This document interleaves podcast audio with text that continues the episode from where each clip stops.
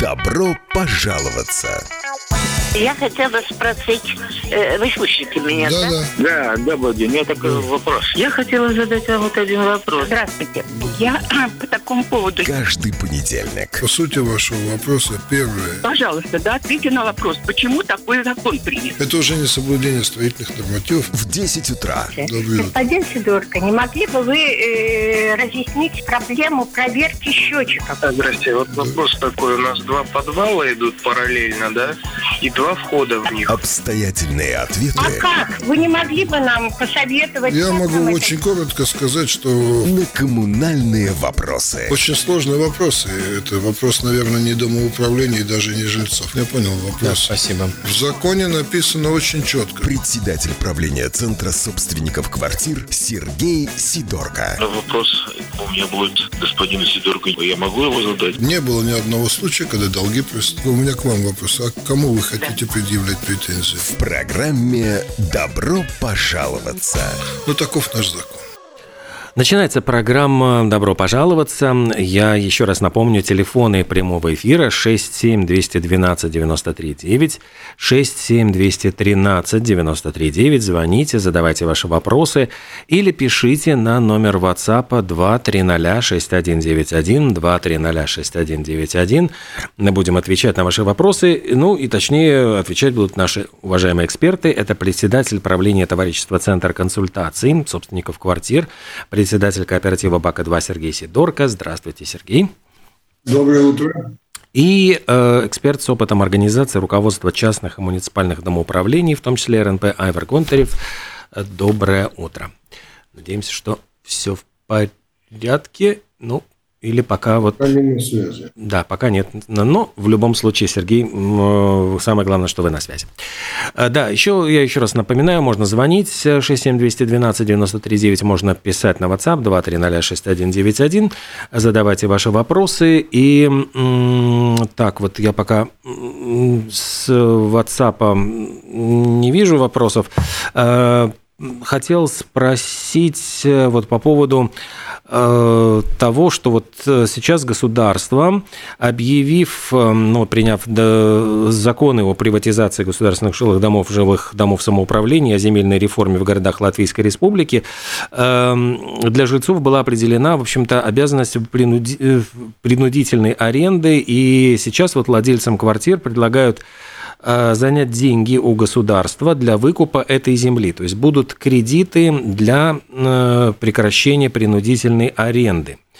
И такое решение было предусмотрено одобренными правительством поправками в правилах Кабинета министров об условиях программы поддержки строительных работ в многоквартирных домах и благоустройства их территорий.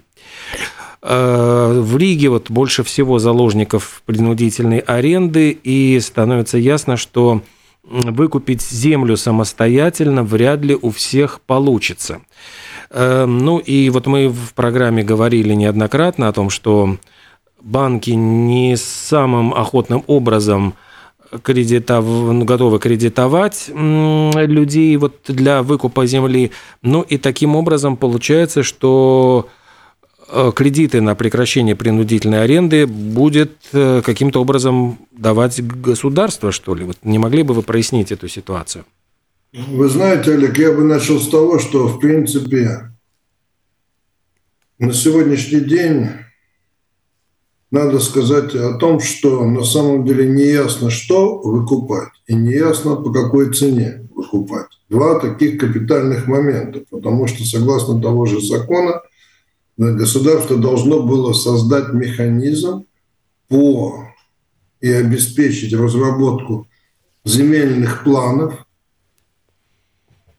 которые, ну, так называемая функциональная необходимость земельного участка, который нужно, должен принадлежать дому. Соответственно, это во многих случаях вообще связано с тем, что нужно будет по целым микрорайончикам делать перепланировку, ну, в общем, перераспределение земли, потому что там намешано много чего. Это первое, то есть сейчас неизвестен предмет покупки, ну, за исключением в редких случаях, когда, допустим, собственник земли и собственники квартир могут договориться. Это первое. Второе, Опять-таки вопрос о стоимости. Что значит кадастровая стоимость? Какая она будет на момент угу. сделки? Тоже, это тоже должно было определиться, и, как справедливо говорил господин Гунтарев много раз, необходимо все-таки учесть, что это земля не чистая земля с инфраструктурой под строительство, а это земля, которая отягощена очень многими вещами. Поэтому кадастровая стоимость вряд ли может быть определяться рынком, где на самом деле ну, берется чистый кусок земли, где приходи и строй. И говорить о том, что такая же стоимость земли у здания, земли с готовым зданием, ну, вряд ли, наверное, логично. Это первые две вещи. Дальше, ну, наверное, будет, если эти вопросы решатся, дальше следующий очень большой проблемный вопрос. Предыдущими постановлениями было предусмотрено, что будет специальный, специальный раздел у судебных исполнителей. То есть, если вы хотите выкупить землю, то вы должны обратиться. Ну, в общем, судебный исполнитель осуществляет все процедуры. Есть решение собственников квартиры, открывается специальный счет, туда вносятся деньги. И в течение двух лет, если я не ошибаюсь, должны были, ну, собраться все деньги на покупку. Если хоть один собственник не сдал деньги, но не внес деньги, значит, сделка отменяется. Таковы были условия. То есть, там... Очень много подводных камней, каким, я бы сказал так, кредит – это прекрасно, и если мы дойдем до того, что мы будем выкупать, воспользоваться кредитом, который будет тем или иным образом предоставлен государством, это хорошо. Но до этого еще нужно дойти, и там очень много подводных камней. Один из, кстати, подводных камней – это размеры вот земельного участка, который должен выкупать дом, потому что это может не совпадать с размерами участка, которые принадлежат землевладельцу. Это как раз часто бывает предметом споров, потому что жители дома часто вот, ну, пытались оспорить необходимость платить за аренду всего земельного участка, который может прилегать к дому, и там, по-моему... Ну, вот суды вставали на сторону землевладельцев, говоря о том, что если отрезать эти участки, то тогда они получаются нефункциональные, их невозможно использовать. И таким... Ну, здесь немножко не так. У меня у самого был спор землевладельцев, и я знаю, что у многих обществ был, и мы зачастую суды становились на нашу сторону. Потому что для того, чтобы определиться, нужно сделать... Ну, там есть целые нормы градостроительства, как рассчитывается функционально необходимый участок земли и как определяется, вот этот остаток земли, он пригоден или не пригоден для коммерческого пользования. Там свои критерии, я не специалист, я не хочу их э, комментировать или упоминать, но там есть свои критерии, и, допустим, в моем случае э, суд признал, что мы должны только половину участка арендовать. Угу. А вторая половина хозяин может, он достаточно большая, он может использовать, как он хочет. То, в конце концов, он покупал эту землю с целью использования коммерческого, но использует. И достаточно много было положительных судебных решений, насколько я в курсе. Но сейчас, к сожалению, вопрос номер один, то, что это сначала это были гражданские суды, а сейчас это все, вот размер земельного участка переведен в область административного права, и, соответственно, это все может быть пересмотрено по новой уже в судах административных. Поэтому здесь в данном случае тормоз находится именно на стадии определения, какой участок земли функционально необходим. Если он функционально необходим, вот у меня -то тот же дом, о котором я говорю, он состоит аж... на трех участках земли. пятьдесят квадратных метров принадлежит одному хозяину, тысяча шестьсот второму, и тысяча сто принадлежит собственникам земли. Вот это все в сумме образует конгломерат, который разбросан. То есть между участком земли, который принадлежит собственникам квартир, и домом расстояние в тридцать метров. То есть Там, ну, там каша достаточно большая, и это требует очень серьезной землемерной работы. Я не знаю, кто этим будет заниматься и когда. Должны были давно начать. Должны были где-то, наверное, лет шесть назад начать уже эту работу. Но вот здесь делаются прогнозы о том, что в среднем за одну квартиру до две тысячи евро придется платить в Пурцемсе и Кенгароксе. Вот по действующей кадастровой стоимости покупная цена земли на многоэтажный дом. А если говорить про исторический центр Риги, там до девять тысяч и выше может идти за квартиру, что тоже, в общем, достаточно не всем по карману, далеко не всем. И... Но тут не будет стоять вопрос о кармане. Если будет принудительная приватизация, то она будет и все. То есть нет, может то ли... Есть, нету, есть, нету, это вопрос вторичный. Если будет процесс принудительный, то он будет осуществляться. То есть получается, что кредит на прекращение вот этой принудительной аренды придется брать вне желания. То есть, ну, может большинство решить... Ну, в принципе, я понимаю так, что на самом деле и будут два механизма. Один – это ликвидировать механизм принудительной аренды по, по добро, добровольно. То есть вот государство создаст условия, ну, возьмем идеальный вариант, оно определило вот этот вот необходимый участок земли для вас, функционально необходимый, который вы должны выкупить. Вот здесь вот кадастровая или, там, или какая-то справедливая с точки зрения государства цена – вы можете проголосовать, если вы проголосуете, то государство предоставит вам юридический механизм и финансовый механизм, как вы сможете реализовать эту сделку.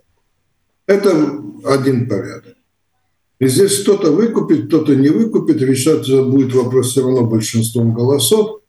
Но это, я говорю, для этого второй вариант может быть так, что все, государство говорит, что там к такому-то году больше принудительной аренды не будет. Либо одни, один собственник, будет один собственник земли и дом, тогда я не знаю, что с ним будут делать, либо будет, эм, вы должны будете выкупить. И вот в этом случае тогда уже разговоров о том, что можешь, не можешь, они... Ну и, скажем так, я бы сказал еще по-другому, это жестоко звучит и цинично, но если такие вещи делаются, они делаются в пользу большинства. Если большинство проголосует выкупать, ну, то, что один второй не сможет заплатить, значит, ему придется этим, этим людям искать возможности каким образом. Или заплатить, или переместиться туда, где им будет по карману жить.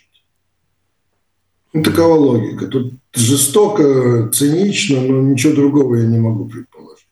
Но если из семидесяти двух квартир шестьдесят восемь захотят выкупить землю, ну что? четыре смогут проголосовать против, и все встанет? Вроде бы нелогично. Ну да. Будет ли тогда решена вот эта... Ну то есть мы идем к какому-то, в принципе, историческому... моменту, когда эта проблема, будет ли она когда-то окончательно ликвидирована, та самая проблема, которая, ну, собственно говоря, сначала была, и ее и создавали. Вот передачи сначала приватизации домов, потом приватизации земельных участков. Вы знаете, я думаю, что вряд ли. Судя по тем темпам, как государство само готовит выполнение собственных решений, но если за эти шесть лет неполных мы ни одного не получили разработанного земельного участка, если не определены юридические механизмы, как это все будет переводиться в коллективную собственность, ну, я не знаю, ну сколько лет должно пройти, чтобы это все создалось. Это же нужно, это же целая, это громадная работа. Я еще раз хочу сказать, это громадная работа. Еще везде подспудно, наверное, сидит еще одна мысль о том, что вообще приватизация в городе земли – это была большая ошибка. То есть отдать государ... землю само... самоуправления государства в частные руки – это была громадная ошибка. Потому что сейчас ничего государство не может сделать, оно упирается в границы. Вот пускай, вот вы говорите, вот живут люди, они говорят, что у них нет денег, надо что-то делать на этой земле, все. Ничего, хозяина нет. Денег нет, хозяина нет. Поэтому на самом деле я не знаю, чем это закончится, но веры в то, что эту приватизацию каким-то образом э, принудительно вот эту разделенную собственность они ликвидируют, у меня, по крайней мере, я в обозримом будущем не вижу ничего, чтобы показывало, что так было. Является ли это... Есть другие взгляды на эту тему.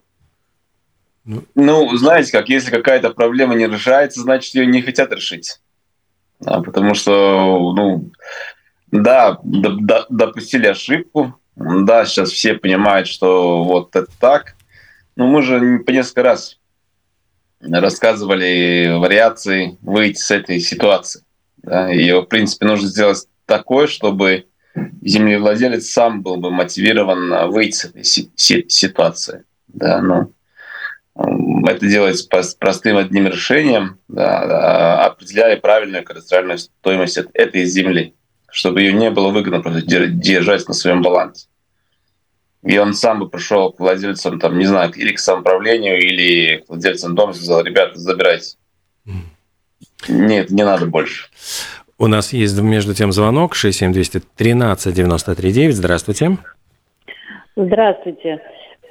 Мы все время как-то рассуждаем с соседями о том, о той приватизации земли, на которой находится наш дом. Сначала наш дом находился, так сказать, на земле одного хозяина, мы хозяину платили одному. Потом с прошлого года или с этого года, с января, вернее, с декабря прошлого года, значит, у нас появился второй хозяин, и мы теперь второму хозяину платим. Для нас вообще это, ну, непонятно, почему э, полдома стоит на земле одной, одного хозяина, а полдома на другого, другому принадлежит хозяину, а мы платим почему-то двоим. Почему, э, допустим, моя квартира, я плачу только одному хозяину, половина остальная дома другому хозяину. Это вот такой у нас очень интересный такой вопрос. А второй, мы все время рассуждаем и говорим о том, сейчас, что э, земля, на которой стоит наш дом и вокруг, принадлежит хозяину, который вообще ничего не делает. Для... Мы платим деньги, но благоустройство этой земли никакой не происходит. И мы боимся так, что мы, когда приватизируем, будет такая же история, как э, с квартирами. Когда квартира теперь говорит, это вот ваша собственность, вы делаете, ремонтируете, э, и вообще вы за нее за все отвечаете. Сейчас хозяева ничего не делают. Мы приватизируем эту землю, и потом скажут, это ваша земля, вот вы ее и обустраиваете, и обухаживаете. И такой получается вопрос. Значит, что нам вообще, мы поставлены в такую дурацкую ситуацию, и, а хозяев вообще даже мы пытались найти хозяев, чтобы попросить, чтобы они благоустроили свою территорию. Деревья падают на голову, кусты разросли с клещами, трава тоже не косится. Мы на остановку ходим по, по таценям, да, по, по тропинкам, э, у нас там нету ничего, ни тротуара, ничего. И ни одного хозяина не найти, чтобы они благоустроили эту землю. Вот, и мы думаем, а зачем нам тогда это будет нужна головная боль, когда мы приватизируем эту землю? Спасибо. Ну, я бы сказал так, то, что вот сказала радиослушательница, две вещи. Там, ну, если у вас два хозяина, то вряд ли вы платите половину дома одному, половину другому. Вы платите сразу, ну, собираете деньги одинаково одну, одной суммой на всех хозяев сразу. Это первое. Второе, это вот проявляется такая вот проблема, которую создали законодатели.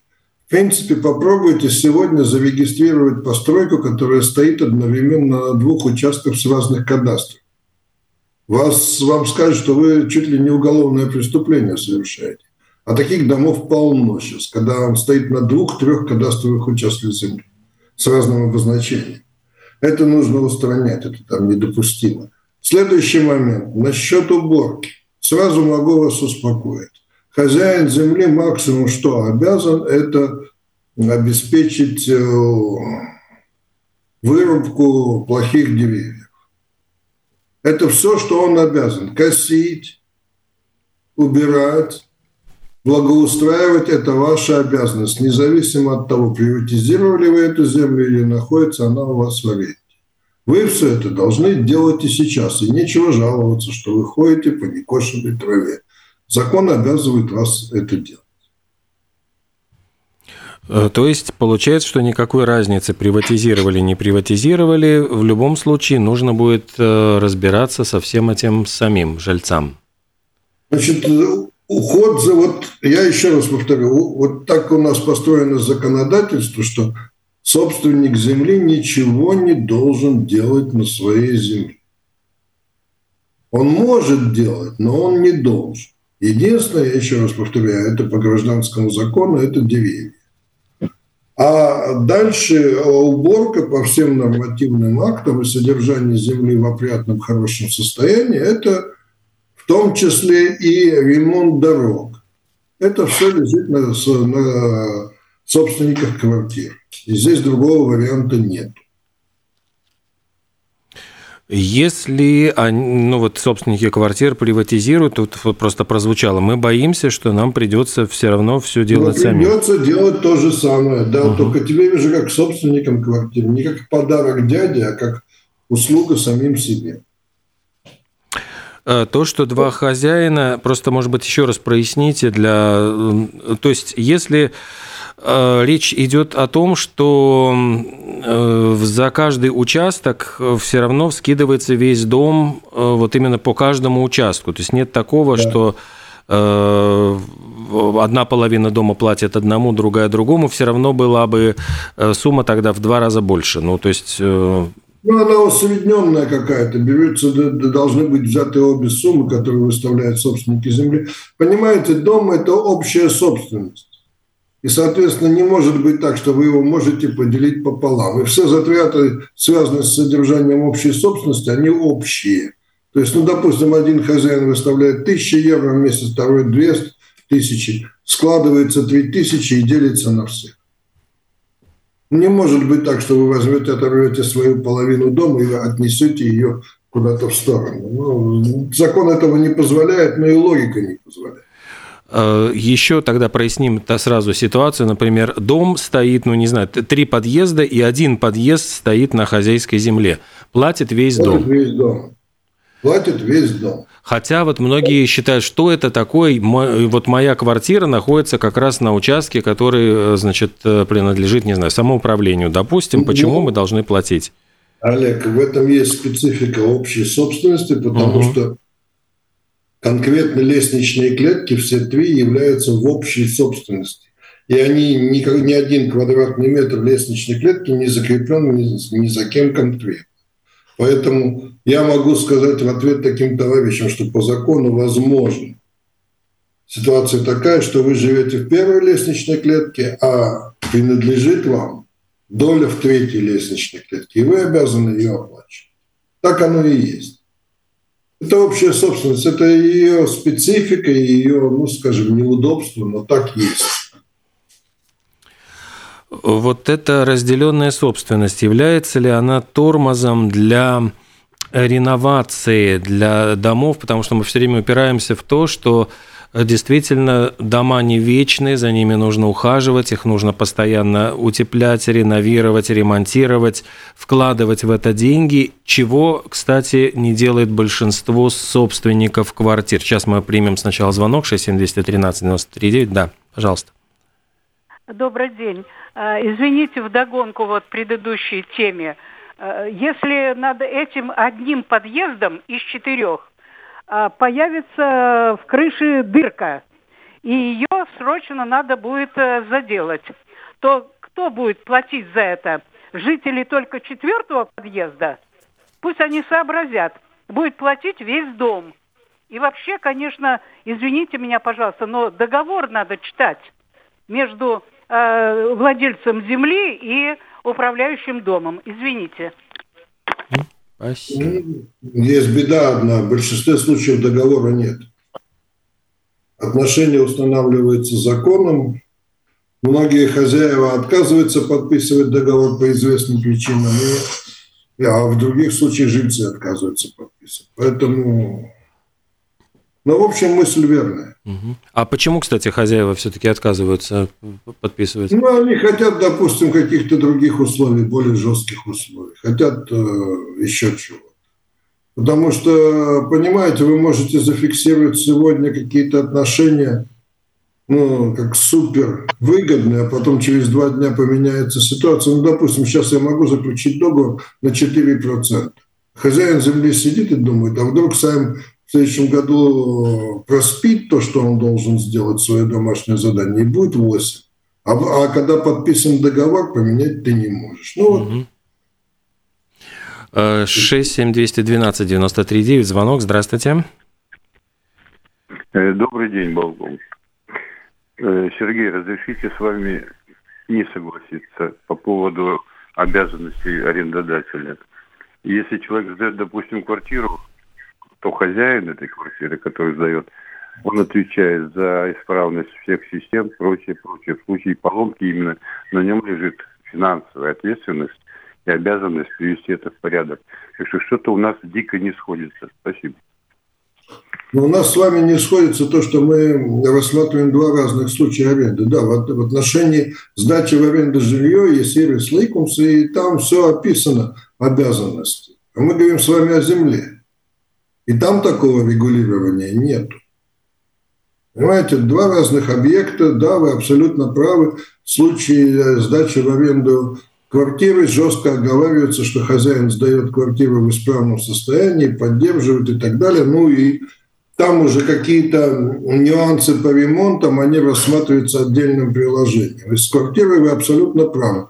С землей, ну, нет вообще никакого регулирования по аренде земли. Это гражданско-правовые отношения, которые весьма и весьма неопределены. По факту, то, что мне известно, это по аренде земли, это так. Ты должен, если твое здание, если в случае разделенной собственности, ты должен платить арендную плату. Хозяин земли должен, в случае, если деревья представляют опасность, ее вырубать. А дальше вступают в силу под законные акты, типа нормативов, условия содержания зданий и прилегающих территорий, где возлагается вся работа по содержанию земли на, собствен... на тех собственников зданий. Вот все. Другого я не знаю. Если вы знаете другие нормативные документы, с удовольствием послушаю, что это. Вернемся вот действительно к тому вот вопросу, который я начал оформлять. Вот не является ли это тормозом для вот эта разделенная собственность для реновации домов, и, может быть, жильцы пока нет, не являются собственниками земли под домом, они, у них нет стимула для того, чтобы вкладываться в это здание, в эту квартиру, в этот дом, э, ремонтировать его, потому что земля под домом все равно принадлежит другому лицу? Ну, начнем с того, что это вообще юридических препятствий собственник земли практически не может создать для реновации, если это не реконструкция. Угу. Вот если реновация, если это ремонт, с целью улучшения, то он не может создать, если это реконструкция, то есть это там характеризуется тем, что меняется либо назначена цель использования здания, либо меняются строительные объемы, тогда там собственно, с собственником земли вы должны согласовывать. При реновации собственник земли не участвует и препятствий создать не может. Вопрос относительно надо или не надо делать реновацию, но надо помнить о том, что у любого здания есть конечный срок службы. И принудительная аренда закончится именно тогда, реально закончится именно тогда, в тот момент, когда ваше здание будет признано непригодным для использования. Но не надо забывать, что в этом случае вам придется оплатить его снос и очистку земли. Таково законодательство. Когда ваше здание, ваша собственность придет в негодность, то в данном случае вы за свой счет должны будете убрать это здание, ну и рекультивировать землю, чтобы она была чистой и аккуратной. Так что, если мы делаем реновацию, и в результате реновации как минимум сокращаются издержки, а как максимум продлевается срок службы здания, ну, наверное, это все-таки лучше. Не решать каждому.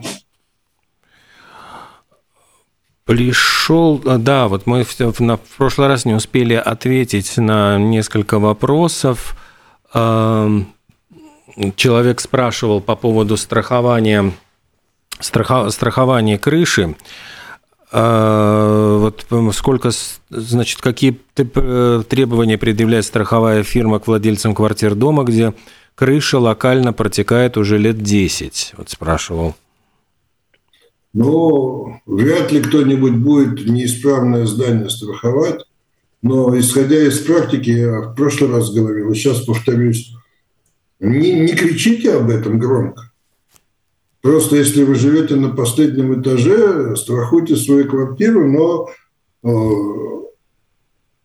оповестите своего страхового агента о том, что вы живете на последнем этаже и у вас есть риск залития с крыши. Вот и все. Как правило, насколько я знаю, страховые компании никаких исследований или осмотров на месте, как правило, при страховании не ведут. Это не будет ни, ни, ни, ни преступлением, ничем. А, угу. Еще один вопрос вот пришел. Если крыша локально течет в общем коридоре на последнем этаже, страховку нужно платить каждой квартире по сто евро в год или сто евро в год со всего дома? Вот я тут немножко не понял. Это коммунальная квартира, что ли, имеется в виду? Что значит общий коридор? Вот или, или, может быть, имеется в виду там лестничная клетка или... Ну, если лестничная клетка, то должна быть застрахована. Если это касается общей части имущества здания, то это должно быть застраховано все здание. Там немножко другие условия. Но тогда должно быть застраховано все здание. То есть есть такой вид страховки, вы можете, кроме своей индивидуальной собственности, вы можете застраховать еще общую собственность здания, но это должен делать весь дом. То есть принимается решение всем домом и страхуется общее, общее имущество. И тогда, если наносится вред или там страдает общее имущество, то уже страховая компания выплачивает опять-таки дому целиком. Ну, в зависимости от формы организации там решается, кто конкретно получает эти деньги компенсационные, но это идет на счет дома. А для этого нужно, ну, как бы... Большинство голосов или стопроцентное количество голосов? Большинство голосов. Большинство голосов. пятьдесят один процент – это, это издержки, которые закон рассматривает как необходимые для содержания жилого здания, страховку. И тогда... Ага. Это, это, ну и тогда получается, что эти деньги просто включаются в счет за квартиру, да? Ну, это Если... можно включать в счет за квартиру, можно выставлять отдельные позиции, это уже деталь. Это уже детали, потому что в счет за квартиру, понимаете, в счет за квартиру необходимо вставлять, на мой взгляд, те издержки, которые связаны со самой обслуживающей организацией.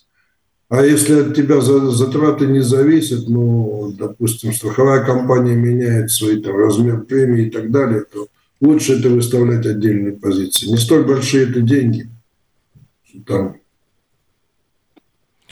Да, здесь просто пришло дополнение: коридор, общая часть имущества здания. То есть... Ну, тогда, значит, здание должно быть застраховано. Оно страхуется. Не так дорого, оно страхуется. Я знаю, что у меня реновированное здание в год там где-то пятьсот-шестьсот евро страховка идет. Если одна под... Это очень приличная сумма. Угу. Так, еще нам пишут: если одноподъездный пятиэтажный дом разрушается, сколько надо заплатить за снос зданий и постройку нового дома? Но я тут думаю, что как-то слишком много неизвестных факторов. Для начала нужно иметь землю, где вы будете строить. Если у вас это здание стоит на вашей земле, тогда как минимум у вас еще один вопрос, это что у вас будет есть где строить. Ну, а дальше снос, ну, не скажу, ни, ни, ни разу не сносил ничего. Потому что это же, я так понимаю, что не, не просто снос, но потом и еще уборка территории, вывоз всего строительного мусора и там... Ну, это одна из составляющих, если так вот человек задает вопрос, то я бы ответил ему так, что это одна из составляющих строительства нового жилья, освобождение земли. Там проектировщики решают, какой, какая часть элементов конструкции может использована, какая часть этих стройматериалов, которые идут на выброс, может быть использована и так далее. Там комплексные вопросы, поэтому так вот э, в экспресс-виде ничего не ответишь толкового. Ну что ж, я смотрю, просто ну, больше вопросов у нас не поступает. Если нету вопросов в прямом эфире, шесть семь два один два девять три девять, у нас, смотрю, уже время потихонечку заканчивается, вряд ли мы успеем начать с какую-то новую большую тему. Тогда, наверное, на сегодня завершим программу «Добро пожаловаться». На ваши вопросы отвечали председатель правления товарищества «Центр консультаций собственников квартир», председатель кооператива «Бака-два» Сергей Сидорко и эксперт с опытом организации руководства частных и муниципальных домоуправлений, в том числе эр эн пэ, Айвар Гунтарев. Спасибо огромное и до встречи в следующий понедельник. До свидания. До свидания. До свидания.